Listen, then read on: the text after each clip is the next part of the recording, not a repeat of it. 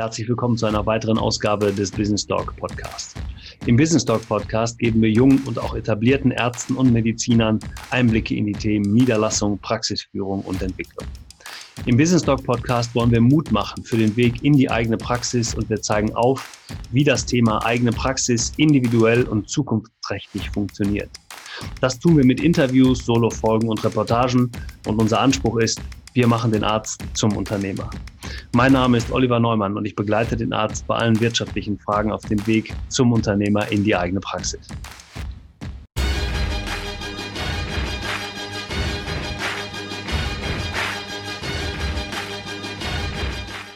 Ja, ihr Lieben, herzlich willkommen zu einer weiteren Ausgabe des Business Talk Podcast. Ich habe heute mir ein besonderes Thema für meine Solo-Folge ausgesucht und zwar möchte ich mit euch über das Thema der ambulanten Digitalisierung sprechen. Ambulante Digitalisierung deshalb, weil mich das Thema schon seit längerer Zeit beschäftigt und ich mich immer frage, wenn wir die Entwicklungen in der Digitalisierung uns anschauen, gerade für den medizinischen Sektor, was kommt denn tatsächlich davon in der Praxis an und was kann auch umgesetzt werden von euch, von den Medizinern oder für euch, für die Mediziner? Und deshalb ist für mich die Frage gewesen heute tatsächlich, welche Rolle spielt die Digitalisierung in den Praxen?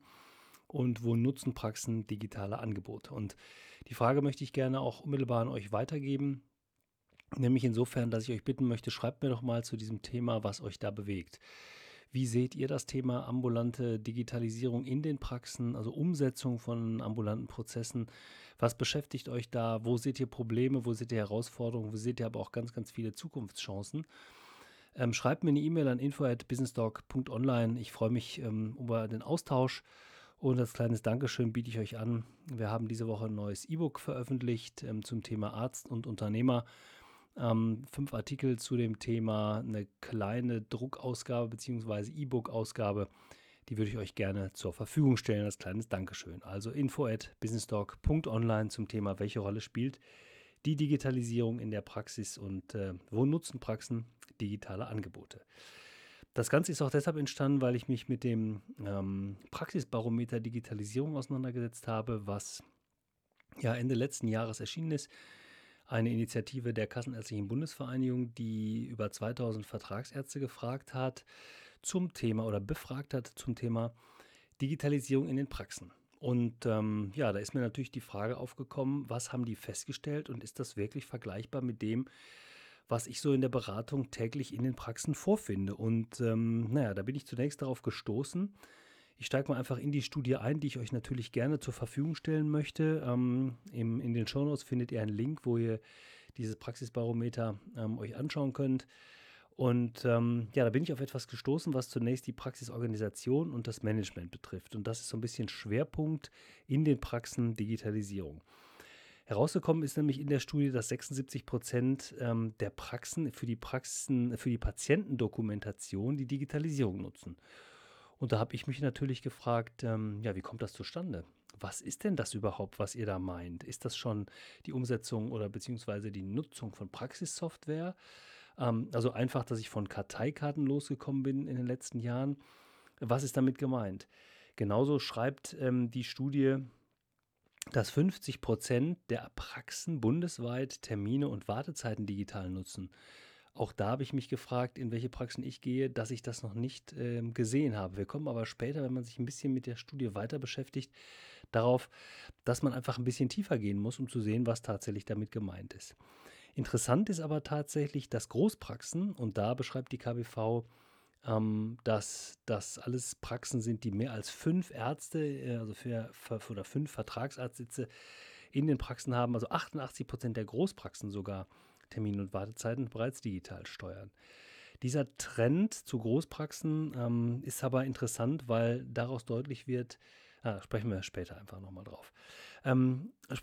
nochmal drüber, weil das hat mich insofern ein bisschen aufhorchen lassen, weil je häufiger wir das Thema Großpraxen in dieser Studie beschreiben, umso mehr wird klar, dass sich anscheinend Großpraxen mehr mit dem Thema Digitalisierung beschäftigt haben und auch einfachere Lösungsansätze sehen. Aber wie gesagt, da kommen wir später nochmal drauf zu sprechen. 20% nutzen das digitale Qualitätsmanagement, auch das fand ich interessant. Da spricht man mittlerweile davon, dass es eine Verdopplung der Zahl gegenüber dem letzten Jahr schon ist. Also der Trend und die Tendenz gefällt mir außerordentlich gut. Überhaupt, was in der Studie rausgekommen ist, dass wir natürlich seit dem Terminservice-Versorgungsgesetz und auch dem digitalen Versorgungsgesetz natürlich sowieso mehr Auseinandersetzung mit dem Thema haben. Aber die Frage ist ja, das wollte ich mit euch ja sowieso besprechen, was kommt tatsächlich in den Praxen an? Ein weiterer Punkt war die Nutzung von Digitalisierung in Bezug auf medizinische Geräte oder den Einsatz medizinischer Geräte. Da war zum Beispiel eine Sache, die mir aufgefallen ist, dass 80% der Hausärzte nutzen Geräte mit digitalen Schnittstellen. Jetzt ist die Frage, wenn ich als Hausarzt zum Beispiel ein neues Ultraschallgerät kaufe und das jetzt ein bisschen moderner ausgestattet ist gibt es überhaupt noch solche Geräte ohne digitale Schnittstellen, sagt aber überhaupt gar nichts darüber aus, ob ich diese Schnittstelle auch nutze oder ob ich es einfach nur so einsetze, im Grunde, ich wollte fast sagen analog, also so wie es da steht, ohne mit den Daten etwas anzufangen, die in mein Praxissoftware oder Praxismanagementsystem einzubeziehen, um die Daten auch nutzen zu können. Weiter sagen 66% der hausärztlichen Praxen werden Arzneimittelsicherheit oder digitale Prozesse zur Arzneimittelsicherheit verwendet. Auch da bin ich sehr skeptisch, denn da weiß ich auch gar nicht, was steht denn tatsächlich dahinter. Und ist das einfach nur eine Zahl, um zu sagen, okay, wir nutzen das? Also heißt es das jetzt, dass ich eine Medikamentenverordnung überprüfen kann? Oder welche Bedeutung steckt dann tatsächlich dahinter? Ein Viertel aller Hausarztpraxen sollen laut Studie Praxisbarometer Digitalisierung Geräte zur Ferndiagnostik nutzen. Das würde ja bedeuten, das kann ein Blutdruck oder eine Herz-Kreislauf-Überwachung sein, das könnte auch eine Diagnose für Diabetes-Patienten sein, wo die Daten automatisch ferndiagnostisch an die Praxen geschickt werden. Also grundsätzlich habe mich das aufhorchen lassen, weil das fand ich eben sehr gut und ja, die Frage ist nur, ist es tatsächlich so, wie es hier steht, auch richtig? Und wenn man dann mal weiter in die Befragung hineingeht, sieht man zum Beispiel, dass Patienten selber Gesundheitsdaten auch erheben, die aber unmittelbar gar nichts mit der Patientenakte zu tun haben, sondern die im Grunde einfach genutzt werden aufgrund von Apps, aufgrund von Möglichkeiten, die man mittlerweile mit dem Einsatz von Smartphones hat. Und einige Praxen sogar sagen, ja, das ist nützlich für die Verwendung in den einzelnen Praxen, wenn die Patienten uns darüber informieren. Und da sieht man schon wieder, dass der Patient im Grunde ja wartet auf das Thema Digitalisierung. 85% aller befragten Patienten in einer anderen Studie sagen tatsächlich, ja, das ist für uns extrem wichtig, dass wir unsere digitale Akte führen können, aber dass wir selber eben auch sagen können oder dass wir selber auch Einfluss darauf nehmen können, was hätten wir denn gerne in dieser Akte stehen. Wenn ihr ab und zu mal hört, dass ich umblätter, ich habe mir natürlich ein paar Notizen gemacht für heute. Die Digitalisierungspotenziale sind aber nicht ausgeschöpft in den einzelnen Praxen. Und zwar, wenn wir wieder mal 2 Punkte uns rausnehmen, ist es zum Beispiel so, dass, ich habe das vorhin schon gesagt, dass die Geräte oder die Möglichkeit, dass Geräte Schnittstellen haben, gerade in Hausarztpraxen, ja nichts darüber aussagt, ob tatsächlich auch diese Geräte mit der Praxisverwaltungssoftware, mit dem Praxisverwaltungsprogramm verbunden sind und die Daten dementsprechend auch Transparenz darüber geben, was passiert denn tatsächlich mit diesen Daten. Und wenn ich dann jetzt mal sehe, dass gerade mal 1/3 aller Hausarztpraxen überhaupt mit diese Schnittstellen nutzen, dann ist es natürlich wieder nur eine kleine Anzahl von Praxen, die überhaupt in der Lage sind, es zu nutzen oder noch nicht mal in der Lage sind, sondern die es nutzen. Wobei die Frage ist, wie werden diese Daten dann tatsächlich mit dem Verwaltungsprogramm zusammengebracht und was bringen diese Daten tatsächlich auch? Ich lasse das zunächst mal so stehen, ich möchte das gar nicht interpretiert wissen. Weiters ist eben das Thema praxisexterne Kommunikation, was als Problem immer noch dargestellt wird, weil leider viel zu viel noch über Papier geht. Also in den Praxen werden Briefe geschrieben, es werden Faxe hin und her geschickt, es werden Arztbriefe an Krankenhäuser geschickt, es werden Diagnosen lang erst in den Computer entweder getippt oder im besten Fall sogar noch per Sprachprogramm in den Computer eingeführt, wird aber dann ausgedruckt und wird in händischer Form entweder dem Patienten mitgegeben oder eben an Kollegen, Fachärzte oder an Krankenhäuser weitergeleitet. Da geht natürlich nicht nur Ressource Mensch verloren, also indem Mitarbeiter eingesetzt werden müssen, um diesen Prozess zu begleiten, sondern es geht natürlich auch sehr viel Zeit verloren, weil in dieser Zeit natürlich nichts anderes passieren kann und der Patient auf diese Diagnose wartet und man kennt es selber als Patient, dass in der Zeit viel Zeit vergeht und man vielleicht eine Diagnose, eine Therapie schon hätte einleiten können. Gleiches gilt natürlich auch, habe ich gerade schon gesagt, für den Austausch mit Krankenhäusern. Auch da sind diese Wege unglaublich lang. Passieren tut das unter anderem bei Laboren. Da funktioniert es eben gut. Da geht es aber auch um das Thema Datensicherheit. Das System, das bei den Laboren eingesetzt wird, ich glaube, das heißt USR oder QSR, das funktioniert sehr, sehr gut. Und das ist übrigens ich nehme das mal kurz vorweg, ein Haupthemmnis, die EDV-Sicherheit, die Praxen heute immer noch davor abschrecken lässt, mehr digitale Services, mehr digitalisierte Prozesse zu nutzen, wobei das aus meiner Sicht auch oft ein vorgeschobenes Argument ist. Kommen wir aber gleich nochmal drauf. Ebenso nutzen wenig Patienten das Thema elektronische Patientenakte. Viel zu wenige führen diese Patientenakte, lassen die Ärzte diese Diagnosen oder Behandlungsstrategien oder alles, was damit zu tun hat, in diese Akte eintragen. Der Patient hätte es aber sehr, sehr gerne. Aber wie gesagt, die Angebote für Patienten einfach nicht da sind in den Praxen. Also 60% aller Praxen bieten gar keine digitalen Angebote für ihre Patienten an. Das ist wirklich eine Studie, die ich mehr bestätigen kann als die eingangs genannten Daten, die ja wirklich eigentlich dafür sprechen, dass schon viel in den Praxen unterwegs ist. 15% der Praxen bieten eine Online-Terminvereinbarung an über unterschiedliche Portale. Wir hatten ja auch hier im Business Talk Podcast schon den einen oder anderen Arzt, der selber die Not erkannt hat und für seine Praxen beziehungsweise dann auch darüber hinaus Apps entwickelt hat für das Thema Terminvereinbarung, für das Thema bessere Versorgung der Patienten und besserer Datenaustausch unter den Ärzten oder auch mit Krankenhäusern.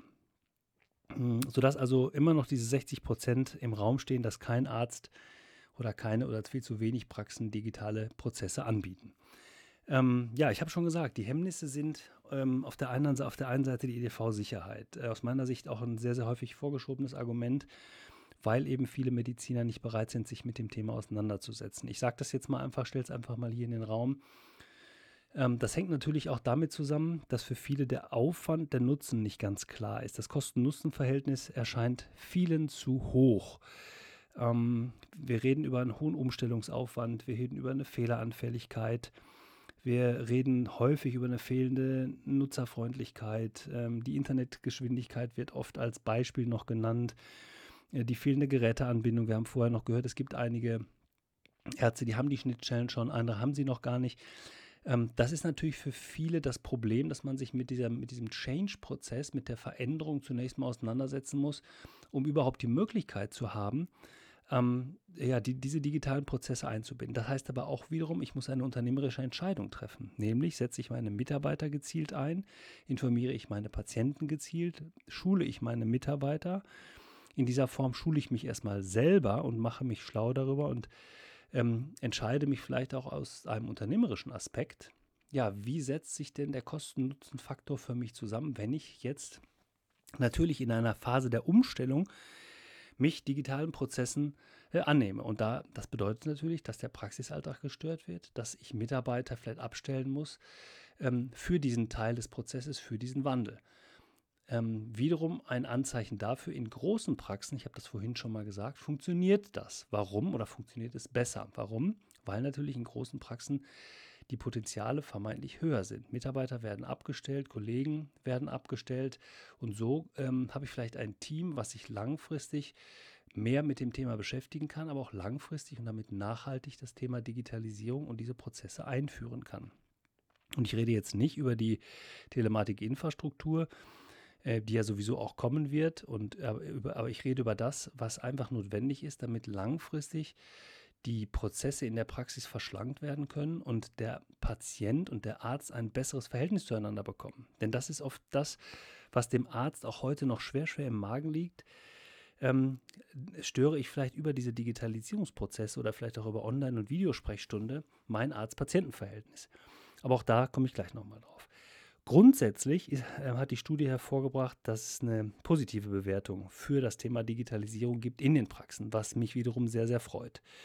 Weil man eben sagt, die Vereinfachung der Patientendokumentation über einheitliche Standards, die Kommunikation mit Krankenhäusern, mit dem stationären Sektor, mit den Kollegen untereinander, also Fachärzte, aber auch Hausärzte, wird über die digitalen Prozesse deutlich verbessert, aber eben auch die Möglichkeiten, digitale Dienste bereitzustellen. Ich nehme jetzt mal einfach ein paar raus, also wie zum Beispiel, nehmen wir mal das Thema Online-Terminvereinbarung, dann nehmen wir mal das Thema Notfalldaten, dann nehmen wir das Thema Verordnung, Überweisung, Bescheinigung, wir nehmen aber auch das Thema mal Medikamentenplanung und so weiter und so weiter.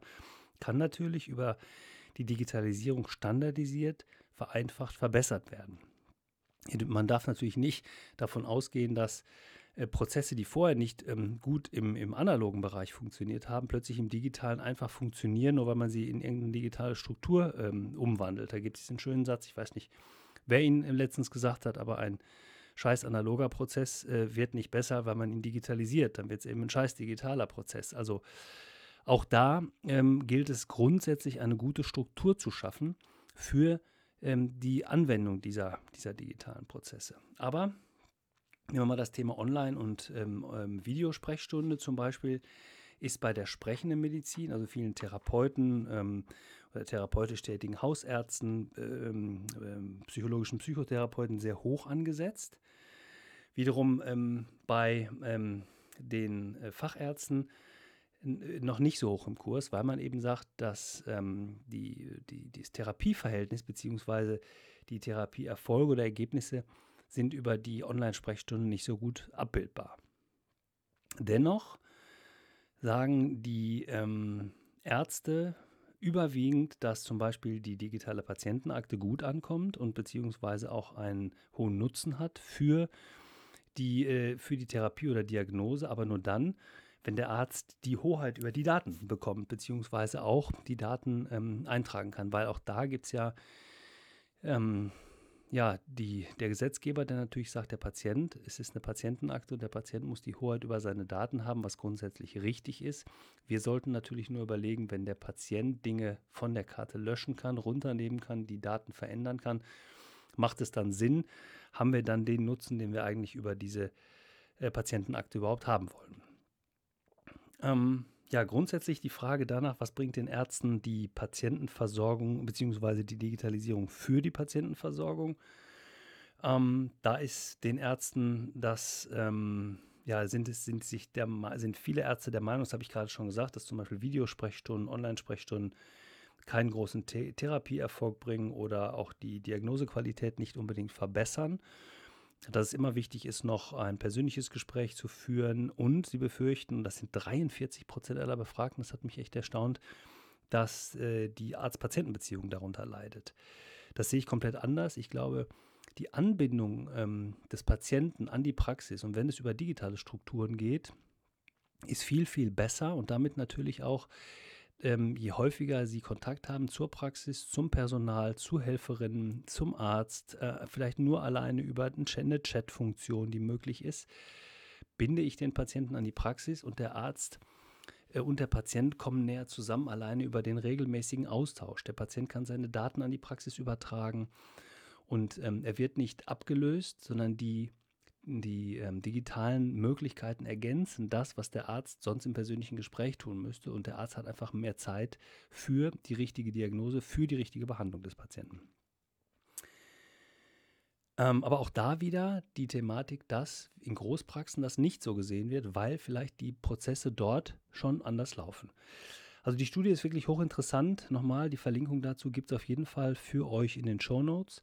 Und Die Frage danach, das habe ich ja vorhin schon gesagt, ich würde euch gerne mit einbinden in diese Folge. Also wenn ihr Lust habt, und dann meldet euch nochmal, sagt nochmal eure Meinung zu dem Thema. Ist das angekommen in den Praxen? Sind die digitalen Prozesse in Praxen angekommen? Wenn ja, wie sind sie angekommen und wie seht ihr diese ganze Struktur?